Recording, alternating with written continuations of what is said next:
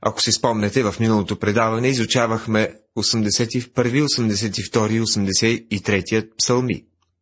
Първият бе песен на избавление, вторият видяхме, че Бог е съдия на съдиите на своя народ и последният бе зов за възмездие. Псалом 84 е един дълбок купнеж за Божия дом. Това е псалом, в който на преден план изпъкват левитите. Псалом за Кореевите потомци.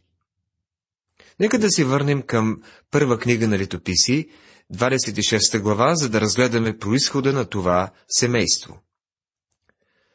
За отрядите на вратарите от Кореевите синове беше Меселемия, Кореевият потомец, от Асафовите синове. След това е изброен дълъг списък на Кореевия род. Сигурно си спомнете, че Кореи възстана срещу Моисей и беше осъден за това. А сега, поради Божията милост, неговите потомци служат в скинията и в Божия храм. По-нататък се казва, че от тях бяха образувани отрядите на вратарите, т.е. на главните мъже, имащи поръчение на право с братята си да служат в Господния дом. И за всяка порта хвърлиха жребий, малък и голям еднакво според бащените си домове. За всяка порта е определен човек. Хвърлян е жребей за тяхната служба. Силни, здрави левити пазиха скинията, а след това и надзираваха всеки вход на храма. Затова скинията и храмът изпъкват на преден план в този псалом.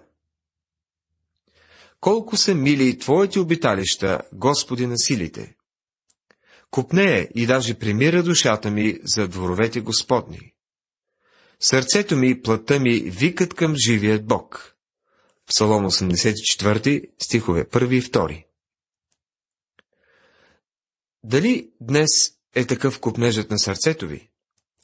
Обичате ли да се срещате с Божиите хора? Има днес църкви, в които не може да се радвате на такова общение. Там, всъщност, може да приемете повече критики и клюки, отколкото каквото и да било друго нещо. Обаче, мястото за общение е църквата и има добри и прекрасни църкви. Надявам се, че близо до вас има такава, където се проповядва Божието Слово и се издига Христос. Ако има такава, там трябва да търсите общение с вярващите. Там ще израствате и ще бъдете благославени. Следващият стих е прекрасен. Потомците на Корей, които служиха в скинията и по-късно и в храма, видяха следното. Записано в трети стих. Дори връбчето си намира жилище и лястовицата гнездо за себе си, където поставя пилитата си. При Твоите жертвеници, Господи на силите, Царю мой и Боже мой. Връбчетата са си строили гнезда около храма. Човекът, написал този псалом, възкликва при тази гледка. Искам да живея така. Искам да живея в такава близост до Бога. Господ Исус ни казва да погледнем на връбчетата. Те не струват нищо. Всъщност, идва ви да се отървете от тях с тяхното цвърчение и безпорядък. Господ Исус Христос казва, не се ли продават две връбчета за един асарий, и пак нито едно от тях няма да падне на земята без волята на вашия Отец? Евангелие от Матея, 10 глава, 29 стих. Нито едно връбче не пада, а Бог го вижда. Всъщност, тук са използвани по-силни думи. Той казва, че връбчето пада в скута на вашия отец. Той знае всичко за него. Боже, щите наш, виж и погледни в лицето на Твоя помазаник. Псалом 84, стих 9. Псалмистът би могъл да каже, Боже, щите наш, Бог е наш щит. И погледни лицето на Твоя помазаник. Тук става въпрос за Месията. Христос, Месията, разкри Божието лице на земята. Светилището, както видяхме в книгата Левит, е било центъра на живота на Израел. Имаше време, когато църквата беше в центъра на обществения живот. Днес дори не е център и на религиозния живот, а би трябвало да е така. Защото един ден в твоите дворове е по-желателен от хиляда други дни. Бих предпочел да стоя на прага в дома на моя Бог, отколкото да живея в шатрите на нечестието. Псалом 84 стих 10 Той казва, Един ден в твоите дворове е по-желателен от хиляди други дни. А потомците на Корей служат точно на прага на Дома Господен. Псалмопевецът казва, предпочитам да си остана пазач, отколкото да бъда богат човек, който да живее далеч от Бога. Има хора, които в неделя сутрин си гледат часовника, за да проверят дали проповедника не просрочва времето. Псалмопевецът казва, Напротив, предпочитам да прекарам един ден в Божия дом, отколкото хиляди на друго място. Това е един славен псалом и същевременно порицание за мнозина от нас. Преминаваме към следващият 85-ти псалом. Темата е бъдещото възстановяване на Израел. Това е псалом за първия певец, псалом за кореевите потомци. Някой казват, че тези е, псалми се отъжествяват с завръщането на народа в земята му по времето на Ездра и Неемия. Но едва ли можем да направим връзка с този случай. Разглеждаме раздел от псалмите, където се натъкваме на различни автори и забележителното в случая е, че тези псалми са свързани, за да ни разкажат някаква история. Въпреки, че не настоявам върху боговдъхновението при подредбата на псалмите, определено изглежда, че Бог се е погрижил и за това. Видяхме, че те са разделени на серии. Една група тук, друга група там, които оформят пророческа картина. Този псалом поглежда напред към бъдещето и аз не се осланям на никой превод или тълкуване, направено от човек, който не вярва, че това е самото Божие Слово. Съгласявам се с думите на един пастир, който бе казал да се доверим на някой модернистичен превод на Божието Слово или изявление на Божието Слово е равнозначно на това да се доверим на някой побъркан вместо на адвокат, на някой шарлатанин вместо на лекар, на вълк вместо куче пазач на стадото или алигатор вместо детегледач. Казвам амин на това. Струва ми се, че се нуждаем от тълкователи, които вярват, че Библията е Божието Слово и Бог знае бъдещето, така както и миналото. Забележете тази пророческа картина. Господи, ти си се показал благосклонен към земята си. Върнал си Яков от плен. Псалом 85 стих 1. Някой казва, че този стих се отнася за завръщането на юдеите в земята им след Вавилонския плен. Но в действителност тогава само една малка част се завърна в земята по-малко от 60 000 души се върнаха обратно. По-голямата част от хората останаха.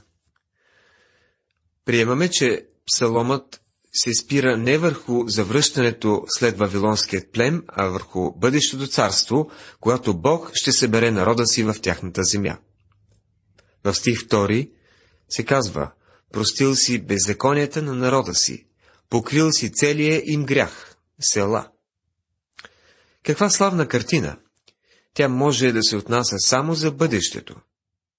Със сигурност не изобразява състоянието след Вавилонския плен. Прочетете книгите Ездра, Неемия, Агей, Захария и Малахия. Защо Малахия порицава строго народа? Защото сърцата им са далеч от Бога. Те отиваха в храма и принасяха жертви, но сърцата им бяха далеч от Бога. А този псалом представя една съвсем друга картина. Отмахнал си всичкото си негодование, върнал си се от разпаления си гняв. Псалом 85, стих 3. Тук е представено времето, когато ще се сложи край на осъжденията върху Израел. Най-лошият период за този народ и за света те първа предстои. Голямата скръп ще се разпространи по цялата земя и ще бъде време на осъждение. Ще се даде свобода на Сатана, а Святия Дух няма да ограничава злото. Бог ще постави хората да преминат всякакви граници, а след това ще ги съди. За Божиите деца днес съда за греха е приключил. Този въпрос бе разрешен, когато Исус умря на кръста за нашите грехове. Както авторът на песента казва, старата сметка е отдавна платена.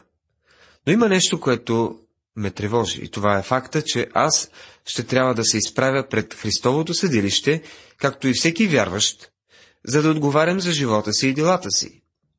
Делата ни ще бъдат изпитани през огън. На всеки работата ще стане явна каква е, защото Господния ден ще я изяви, понеже тя чрез огън се открива, и самият огън ще изпита каква е работата на всеки го. Този, на когото работата устои, ще получи награда, а този, на когото работата изгори, ще претърпи загуба, а сам той ще се избави, но тъй като през огън. Първо послание към Коринтени, трета глава, 13 до 15 стихове. Нищо чудно, че апостол Павел дори не съди сам себе си, защото само Бог може да съди. Надявам се, че ще каже, хубаво, добри и верни слуго. Но ще трябва да почакам и да видя. Върни ни, Боже, Спасителю наш, и прекрати негодованието си против нас. Винаги ли ще бъдеш разгневен на нас? Ще продължаваш ли да се гневиш от род в род? Псалом 85, стихове 4 и 5. Наближава деня, когато страданието на децата на Израел ще престане. Както вече разгледахме в един от предишните псалми, тяхната история е пълна с сълзи за пиене и сандвичи от сълзи за ядене. От това се състои храната им. Наближава ден, когато всичко това ще свърши. Бог ще дойде и ще избърше всичките им сълзи. Не искаш ли пак да ни съживиш, за да се радва Твоят народ в теб? Псалом 85 стих 6 Днес ние се нуждаем от съживление в църквите по няколко причини. Едната е липсата на радост в живота на вярващите. Би трябвало да сме радостни, а не сме. Господи, покажи ни милостта си и ни дай спасението си. Псалом 85 стих 7 Това е нещо, в което целите ни сърца могат да се потопят. Бог мрази злото и ще го съди. Но той е също и Бог на милостта и спасението за онези, които се обръщат към Него. Ще слушам какво ще говори Господ Бог, защото ще говори мир на народа си и на светиите си. Но нека се не връщат пак в безумие. Псалом 85 стих 8 Когато Бог осъди окончателно греха, неговите хора вече няма да се връщат в безумие. Те няма да се завръщат към греховете си, защото греха ще бъде залечен от Вселената. Наистина, Неговото спасение е близо до онези, които се боят от Него, за да обитава слава в нашата земя. Псалом 85 стих 9 Днес в Израел не обитава слава. Ако посетите тази страна, ще бъдете обхванати от странно чувство, но нищо не напомня за славата, освен купчината камъни. Естествено, за нас, християните, там има много свещени места. Следващият стих е един от забележителните. Милост и вярност се срещнаха. Правда и мир се целунаха. Псалом 85, стих 10. В наше време обаче милостта и верността дори не са се срещали. Правда и мир се целунаха. Днес те дори не са в приятелски отношения. Една от причините да нямаме мир по света е, че никъде няма правда. Нещата трябва да се преведат в ред, преди да настъпи мир по света. Днес нещата не са вред. Не са вред в нашия квартал или във вашия, където и да е. Докато нещата не се приведат в ред, няма да царува мир на земята. Правдата ще върви пред него и ще направи стъпките му път, по който да ходим. Псалом 85, стих 13 Когато Господ Исус Христос дойде за да царува, Той ще царува в праведност. Ние завършваме Псалом 85 и започваме Псалом 86. В него Давид се моли за бъдещото царство. Отново стигаме до друг Давидов псалом и това е записана молитва на Давид. Забележителен е с това, че ни запознава с друго име на Бога. В предишни псалми видяхме, че се използват имената Елохим, което разкрива Бог като Творец и Яхова, Бог като Спасител. В този псалом едно друго име на Бога се използва седем пъти. И това е Адонай, което се превежда като Господ. Адонай е името на Бога, което религиозните евреи са използвали и все още използват вместо Яхова. При публично четене, когато ортодоксалните евреи стигнат до името Яхова, това е те наречената свещена тетраграма, те не го произнасят. Всъщност, правилното произношение се е изгубило и днес учените спорят дали се произнася Яхова или Яхве или Иаова, или по друг начин. Ортодоксалните юдеи смятат името Яхова за особено свято, за да бъде произнесено и затова го заместват с името Адонай. Адонай се отнася за Бог като наш Спасител, святият Бог, този, който е излял милостта си към нас. Поради това, че Адонай се среща седем пъти в този псалом, някои го разглеждат като месиански.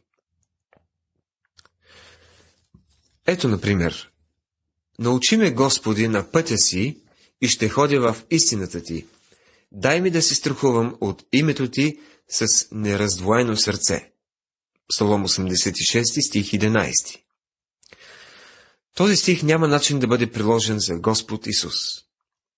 Той няма нужда да се моли с такава молитва, защото Той дойде, за да извърши Божията воля.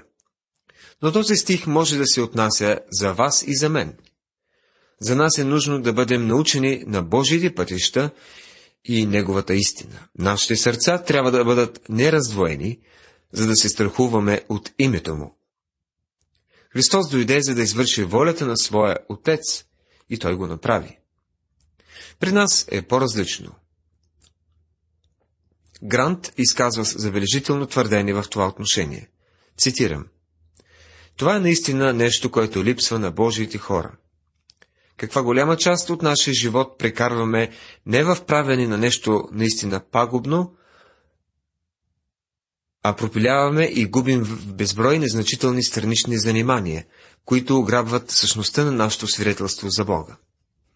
Малцина биха могли да кажат като апостол Павел – но едно правя.